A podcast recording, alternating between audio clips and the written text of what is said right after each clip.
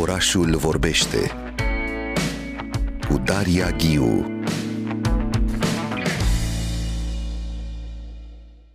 Svetlana Cârstean este alături de mine în studioul Radio România Cultural. Bună dimineața, Svetlana! Bună dimineața, Daria! Bine, bine v-am găsit! Bine ai revenit la noi în oraș. Ai o relație absolut specială cu Bucureștiul um, și avem această discuție despre acasă, despre intimitate, despre cum se construiește un spațiu al tău plin de obiectele tale personale, unde te simți cu adevărat tu.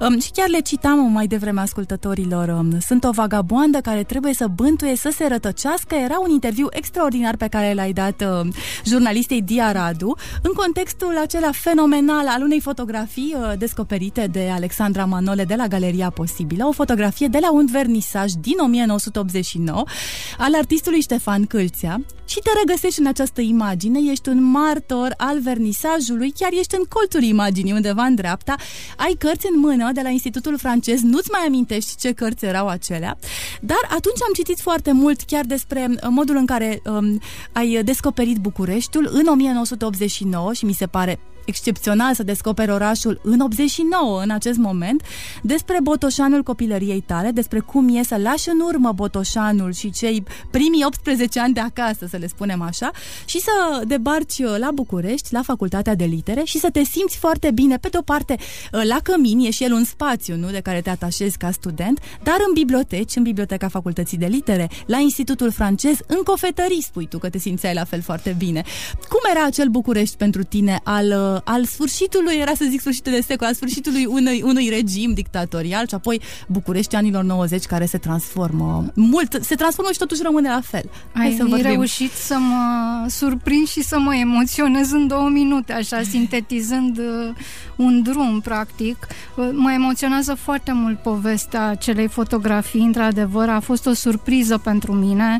Spun repede că aveam în minte acel episod, era primul meu vernisaj mare, cred, uh, prima dată când l-am descoperit pe Ștefan Câlția, singură, pentru că frecventam foarte mult Institutul francez uh, în acea perioadă. Citeam mult Roland Barthes, de exemplu, și toată teoria literară franceză mi-o luam din Biblioteca Institutului francez. Am venit în septembrie 88 deci în, în București, da, pentru că așa mm-hmm. a început anul școlar. În 89, în timpul Revoluției, eram deja în anul al doilea și mi-era frică să nu mi se întâmple ceva rău, pentru că aveam multe absen- absențe la armată. Revoluția m-a salvat de... Noi făceam armată, știi, săptămânal pe vremea aceea. Era o zi pe săptămână, Era o nu? zi, era miercuri, mi-aduc aminte și astăzi.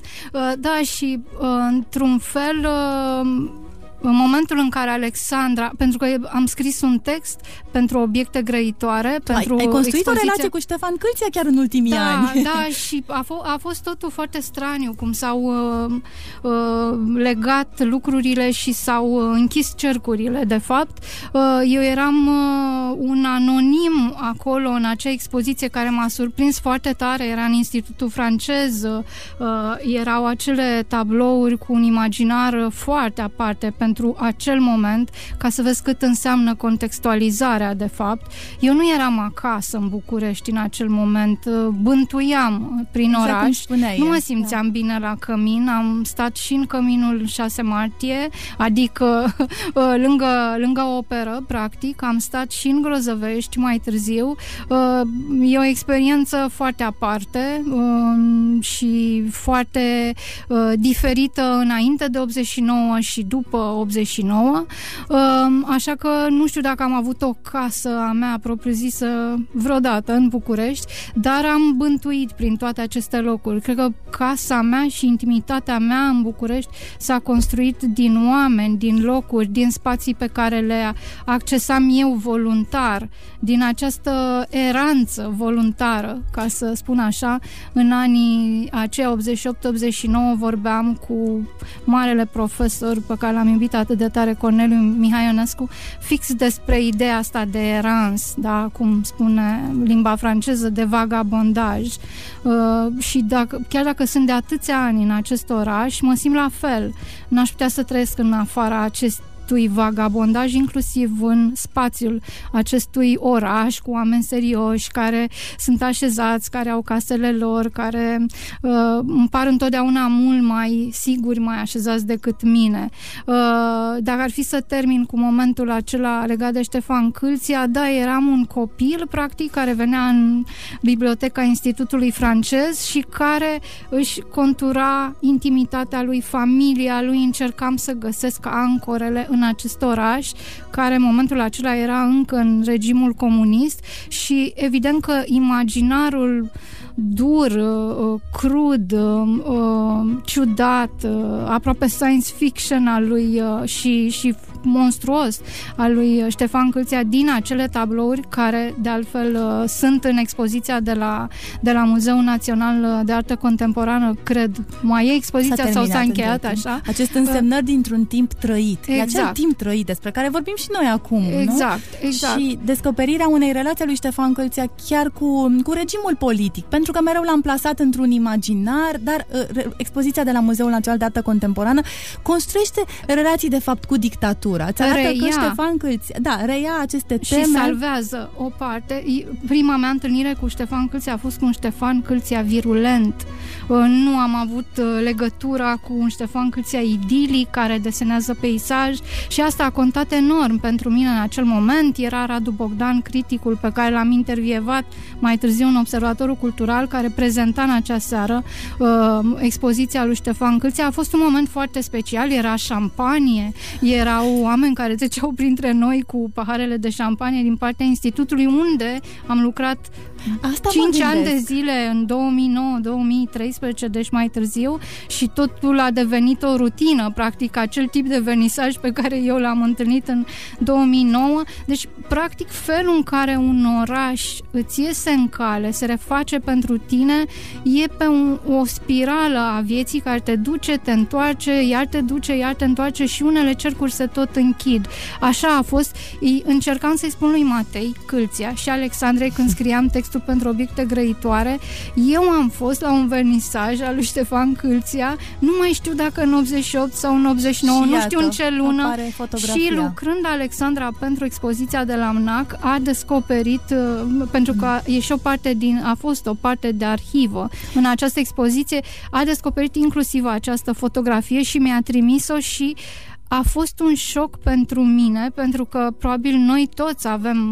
Bine, acum avem telefoane mobile, accesăm altfel intimitățile noastre vechi, să zic așa, dar atunci nu aveam, eu nu aveam nicio reprezentare pentru mine însă, pentru, uh, uh, pentru acel moment eu nu mai știam cum arătam eu, nu aveam poze din acea perioadă, era ultimii ani ai regimului comunist, Bucureștiul era silențios, cumva pustiu, dar în același timp avea o încărcătură foarte puternică pentru mine. Eram, repet, o fată singură, venită în București, uh, din Botoșani, dar în spatele meu se petrecuse o altă separare, poate cea mai importantă din viața mea. Primii șapte ani am fost crescut crescută de bunicii mei într-un sat pe malul Jijiei și abia acolo s-a produs separarea uh, profundă când eu a trebuit să merg să mă civilizez în metropola cea mai apropiată care era Botoșaniu. După cei șapte ani de da, acasă, una acasă la bunici. Uh, toată fibra mea puternică, tot imaginarul meu stă în acei șapte ani și este o separare acolo apropo de intimitate, de casă, de unde te ancorezi, care niciodată nu s-a vindecat niciodată, niciodată n-am depășit acel moment. Te regăsești încă acolo? Visezi? Știu că nu m-aș putea întoarce acolo să trăiesc, cred, dar în același timp ruptura s-a produs și eu am cărat cu mine acel spațiu, care era un spațiu al libertății absolute, al naturii absolute, al senzațiilor explodate de toate felurile. Cred că nu aș fi putut să scriu niciodată cum scriu dacă nu ar fi fost acești primi șapte ani într-o senzorialitate liberă, completă, uh, neintermediată de nimic, directă cu tot ce era în, în cu o, o natură și o lume pe care o accesezi direct. Ai ieșit din casă, ai pășit afară, ai un copac, ai iarbă, ai, nu știu, fasolea verde care înflorește, care se usucă, toate lucrurile astea. După aia Imagine orașul a fost un compromis întotdeauna uh-huh. pentru mine și implicit intimitatea mea. Mă gândeam, ai creat această imagine, senzorialitatea liberă, mi se pare extraordinară, pe care eu iar o pun în legătură cu Ștefan Câlția. Întotdeauna când ai un dialog cu Ștefan Câlția, el va vorbi despre copilărie, va vorbi despre natură întotdeauna foarte mult și îți va spune că toată lumea lui imaginară și acel magic, de fapt, se naște din întâlnirea simțurilor atunci când ești în natură, nu? Auzul cu văzul, acele ființe micuțe, stranii, auzi sunetele păsărilor foarte diferite, nu? Cred că așa era și și pentru tine plante peste plante, mm-hmm. ajungeai să le cunoști, uh, să-ți construiești... Și uh, nu numai să ai o percepție a texturilor. A texturii, exact, când se usucă din nou. o plantă, cum se usucă plantele diferit, cum uh, se prăbușesc la pământ diferit. Uh, toate lucrurile astea pentru mine au fost o bază uh, inalterabilă în uh, intimitatea mea, în uh, construcția mea intimă, interioară uh, și da, am regăsit parte din aceste, în acest tip de abordare a lumii, dacă vrei, până la urma existenței în mai ales în poveștile pe care le spune Ștefan Câlția despre Șona, despre tot ce înseamnă spațiul acela pentru dânsul. Uh, de aceea aș zice că orașul pentru mine întotdeauna a fost un compromis. Repet și rămâne. De aceea am rămas deschisă spre plecare și am rămas cu o ușurință Sper să mi-o păstrez mult timp, nu mai știu, tot mai stau să văd, o mai am, nu mai am, o ușurință de a-mi construi intimitatea în spații străine înalte, la depărtare. Depărtarea e foarte valoroasă pentru mine și la un moment dat, acum câțiva ani, mai ales când am făcut parte din curatoriumul pentru uh, uh, candidatura Bucureștiului la Capitală Culturală Europeană 2021, pe vremea aia, uh, atunci, uh, pentru că atunci am inventat intersecțiile de miercuri și chestionam, întrebam foarte mulți oameni legat de legătura lor cu București. Mi s-a părut fer să fac același lucru și cu mine. Era un punct dureros acolo, am făcut, am făcut uh, explorarea asta personală și m-am întrebat uh, unde e casa mea până la urmă. Am realizat că Bucureștiul este orașul fiului meu și aici s-au oprit argumentele ce putem să facem când îi dăruiești unui copil un oraș, aia e orașul lui, poate nu e orașul tău, dar e orașul lui. Și atunci am realizat că am un laptop și că pot să mă pot să mă așez în acel laptop. Unde este laptopul meu, adică textul meu, acolo este casa mea. Nu e o metaforă. Textul tău. Este da? for real, adică așa funcționează. Deci de ce ai nevoie pentru a-ți construi intimitatea oriunde ai fi? Îți place să pleci foarte... Pleci cu ușurință, nu? Da, plec cu ușurință, ușor? uneori în fine unde mai obosesc, simți? plec unde mai te-ai greu? simțit uh, foarte bine de-a lungul timpului în aceste plecări și de fapt cum îți, de ce ai nevoie pentru intimitatea ta? Îmi spune de acest laptop și textele tale, foarte important, de fapt, ce e în el, uh, scrisul tău, să acolo poți să fii este. acolo. Cred că mi-am construit o casă care e independentă de sat, de oraș, de metropolă, de... Am nevoie de acel laptop unde să fie tot textul meu mare, adică să pot să mă raportez la toate textele mele, să fiu într-o continuitate cred că mi-am construit acest flux, această continuitate din text. Și, și acolo... o călătorie pe care o performezi în interiorul exact. textului? Exact, și cu asta pot să mă plimb oriunde. M-am simțit bine în Suedia, evident, am tot spus lucrul ăsta, dar m-am simțit bine la Roma și în Italia oriunde, m-am simțit bine în Israel, m-am simțit bine în Tel Aviv, dar m-am simțit bine și în deșert, în Negev, m-am, m-am simțit bine în mai multe locuri, poate sunt câteva locuri unde m-am simțit bine și în New York, nu știu, am fantasmat cu mai multe uh, opțiuni de, de case, de acasă. N-am ajuns să fac o acasă a la lung, să zicem, în altă parte, dar știu că există un nomadism și cred că artistul Orice artist trebuie să aibă o flexibilitate, o grație, încât să, să-și permită măcar și parțial un nomadism ca să se ducă să vadă în exterior, să se confrunte cu alte realități, în cazul meu să se confrunte cu alte limbi, cu un alt limbaj și aici evident că mă gândesc la traducere, pentru că nu e nimic care să pună mai bine în, în nu știu, nu, nu neapărat în metaforă. Traducerea e o călătorie în sine. Este o imagine perfectă a nomadismului uh, nostru fundamental, uh, constitutiv, să spunem. Te desprinzi uh, de limba ta, în același timp, de fapt, ești foarte mult în limba ta în momentul în care traduci. Trebuie să fii chiar scufundat în ea, să, să te simți ca acasă, în propria ta limbă. Și toate automatismele, de exemplu, într-o muncă de traducere cu cineva da, cu care lucrezi pe viu, ești un om viu, cu un, tra- un scriitor viu, cu un traducător viu și atunci vă, uh, există o interacțiune, tocmai lucrez acum, e finalizată traducerea cărții Sunt alta în spaniolă și toate automatismele din limba ta sau lucrurile pe care le pui inconștient, traducerea vine și le trezește. Și atunci s-ar putea ca traducătorul să te chestioneze, să te întrebe de ce aici așa. Deci sensurile, formulările tale mai degrabă se scufundă în carte poate cititorii tăi nativi uh, le văd sau nu le văd, nu se prind nici ei de ele, dar un traducător din exterior vine și trezește niște lucruri care sunt adormite acolo în textul tău, pentru tine sunt naturale,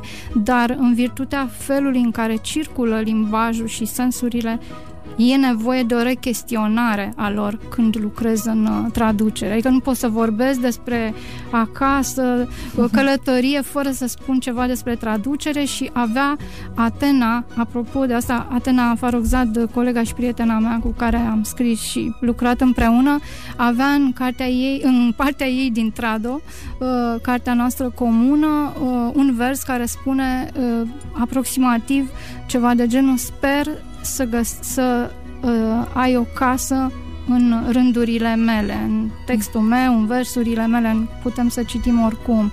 Despre asta e vorba. Cred că la un moment dat trebuie să expandăm ideea asta de intimitate, de acasă, dar uh, ăsta e cazul meu. Mereu m-am gândit la oamenii, pentru că am întâlnit câțiva în viața mea, care s-au născut într-o casă și au rămas toată da, viața mă în... gândeam la acest Da, model. m-am gândit mult la acei oameni. Și Aș vrea să văd care cum nu sim... pleacă. Exact, exact, dar care este voiajul tur de mașambră. Exact. La, la urma urmei, nu, este foarte, era scris pe o perioadă de, să zicem, pedeapsă. Era o, un fel de, cum se cheamă, Uh, ca o penitență. Uh, așa a apărut această carte. Uh, dar, da, sigur că putem spune că imaginația, că evident călătorim, dar corpul, când corpul intervine practic în deplasare, în mișcare, deja lucrurile capătă altă dimensiune. Svetlana, o casă în cuvintele mele, ai vorbit atât de frumos, am pornit de la această imagine din 89, pe care chiar invit pe ascultător să o, să o caute, o găsesc ușor uh, pe, pe Google, nu? Da, la o mică căutare, Svetlana Cârsteane și acest dialog frumos cu Dia Rado, aflat pe divanulimaginar.ro această imagine în care tu ești așa într-un colț, nu ești în centrul imaginii și îmi spuneai că citeai Roland Barthes și chiar mă gândesc că e o imagine pe care poți să uh, exemplifici și teoriile lui Barthes despre fotografie fotografie. Da, în același timp, pe lângă Roland Barthes, mai citeam și Georges Poulet, care a fost o carte de căpătâi. Apropo de metamorfozele cercului, de marginalitate, de unde ești, ești în centru imaginii, ești în marginea ei. Eu nici n-am văzut prima dată că aveam cărți, am fost atât de șocată da, să am o imagine a mea. Da, un pic. da. Hai și să, te rog. Te invit să, să închidem dialogul nostru cu un poem din Sunt Alta, să, ne, să fim în cuvinte, pentru că ai spus acolo e de fapt spațiul tău, în textele tale. Uh, te invit să alegem, să le descriu ascultătorilor volumul tău Sunt Alta, pe care este plin de semne colorate, asta pentru că ai lucrat la un, la un audiobook, nu? Împreună am cu lucrat Cat... cu actrița Katia, Katia Pascariu, Pascariu și în fine am avut un moment de uh, nebunie în care am pus semne, nu știu ce mi-am imaginat, de cartea e inutilizabilă în momentul acesta în raport cu semnele. E o Cred că este, am vrut să arăt că sunt împreună cu Katia, că e o muncă colectivă și să se vadă cât de colectivă e. Hai am să te ascultăm, închidem dialogul nostru, Svetlana Cârstean, un poem din Sunt Alta. Unii locuiesc într-o țară fără ieșire la mare, unii într-un oraș aflat în mijlocul țării și nu-i văd marginile, unii se plimbă într-o țară unde nu există tren, într-o singură oră, oricine trece dintr-o parte în alta a insulei, unii traversează lanurile de maci cu pușca la piept, se ascund între flori de privirea dușmanului și adorm. Unii scotocesc prin cutia cu viniluri în Fashion Killers pe Rangelstrasse, traduc în română titluri străine. Toate coperțile astea Joy Division sunt transparente sau albe. Prin Love Will Tear Us Apart se poate privi liniștit strada. Plouă. Ce țară se zărește prin ferestre? Afară. Țara mea este ea, o țară pentru care nu flutur niciun drapel, doar inspir aer și miros de salcâmi, oțetari și urzici la un loc. Ea smulge întotdeauna urzicile cu mâna și n-a văzut niciodată marea. Îți mulțumesc din suflet, uh, Svetlana Cârstean. Abia aștept să ne reauzim aici în studio. Mai emoționat ca de fiecare dată când ne întâlnim în direct. Țara ta, aerul pe care îl, uh, îl respiri, nu e așa? Și de fapt în acest poem uh, e toată lumea ta, e și copilăria acolo. Da, Sunt am și ajuns acei până șapte acolo ani. și cred că și acum citind mi-a venit o idee pentru că, în fine, las multe ambiguități în text. Ea, această ea este bunica mea care m-a crescut și care am spus mamă, de fapt, numai ei am spus mamă în viața mea și m- m-am gândit că pentru că ea a smuls tot timpul urzicile cu mâna și n-a văzut niciodată marea, eu pentru ea călătoresc, de fapt. Toate călătoriile mele uh, are tot Atena în partea ei din Trado, pentru că ea nu vorbea, vorbesc eu, pentru că ea nu scria, scriu eu, pentru că ea nu dansa, dansez eu și vorbea despre mama ei, pentru că ea n-a văzut marea, vreau eu să văd toate mările lumii. Svetlana Cârstean, mulțumesc că ai venit aici Mulțumesc la, la și eu Orașul mult, Vorbește. Daria.